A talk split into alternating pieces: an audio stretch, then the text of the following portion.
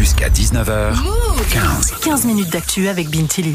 Margot, c'est notre reporter terre du jour. On l'a dit, on est à J-500 avant les Jeux Olympiques de Paris 2024. Les sportifs français se sont lancés dans la course aux qualifications depuis quelques mois. Mais ce n'est pas toujours facile de joindre les deux bouts quand on est un jeune athlète de haut niveau. T'as sorti ton micro-move pour échanger avec ceux qui excellent dans leur discipline mais qui galèrent financièrement. C'est le cas par exemple de Gilles Biron, 27 ans, champion d'athlétisme. Oui, Gilles Biron, bravo, superbe, qui va remporter cette série avec la manière, avec panache. C'est exactement ce qu'il fallait faire.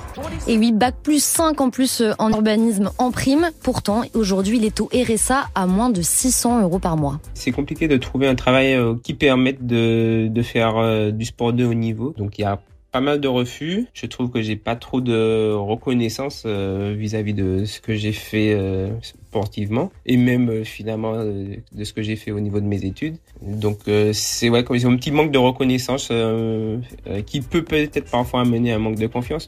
Alors heureusement, il est aidé par ses parents et les régions Martinique d'où il vient et Auvergne-Rhône-Alpes où il vit.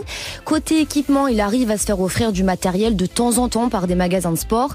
sauf que tout ça, ça ne suffit pas pour payer tous les frais d'un sportif de haut niveau comme lui, notamment des stages de préparation qui sont indispensables pour améliorer ses performances. Il y en a deux fois euh, par an et à chaque fois, il faut sortir 1000 euros.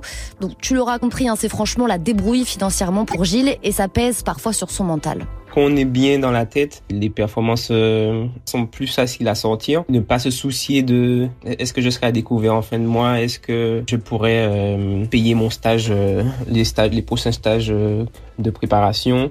C'est des choses euh, qui peuvent prendre la tête et euh, qui peuvent euh, nuire à la performance. Et Margot, tous les sportifs qu'on voit au JO sont en galère comme ça? Alors pas vraiment. En gros, à partir du moment où tu gagnes ta première médaille internationale ou olympique, ça devient plus facile parce que tu as des aides de ta fédération et surtout des sponsors.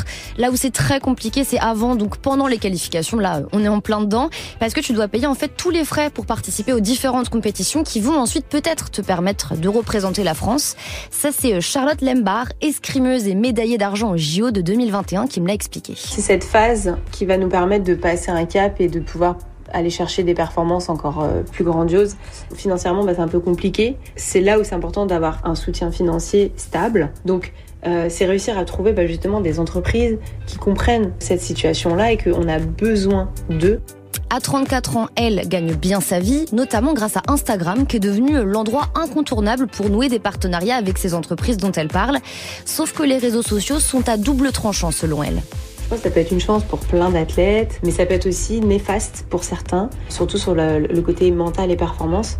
Quand on voit que bah, y a des athlètes qui n'ont pas forcément de grosses performances, mais finalement qui arrivent à faire euh, beaucoup de vues et qui ont beaucoup de followers et qui attirent des marques, bah forcément ça donne envie et, en, oubliant justement la performance pure qui est notre sport. Et cette pression des réseaux est encore plus forte pour les sportives, à qui on ne demande pas seulement d'être performantes dans leur sport, mais aussi de correspondre à des stéréotypes de beauté. Et comment ces jeunes sportifs pourraient mieux s'en sortir financièrement? En fait, ils souhaiteraient être mieux accompagnés par leur fédération, qu'il y ait par exemple des formations pour apprendre à démarcher des entreprises, pour demander des partenariats, à attirer l'attention des médias ou encore à gérer leurs réseaux sociaux, et puis aussi euh, les mettre en lien avec des grandes avec lesquelles ils pourraient travailler, comme des athlètes sponsorisés, mais aussi comme des salariés à temps partiel. Merci beaucoup Margot pour tes lumières sur ce dossier.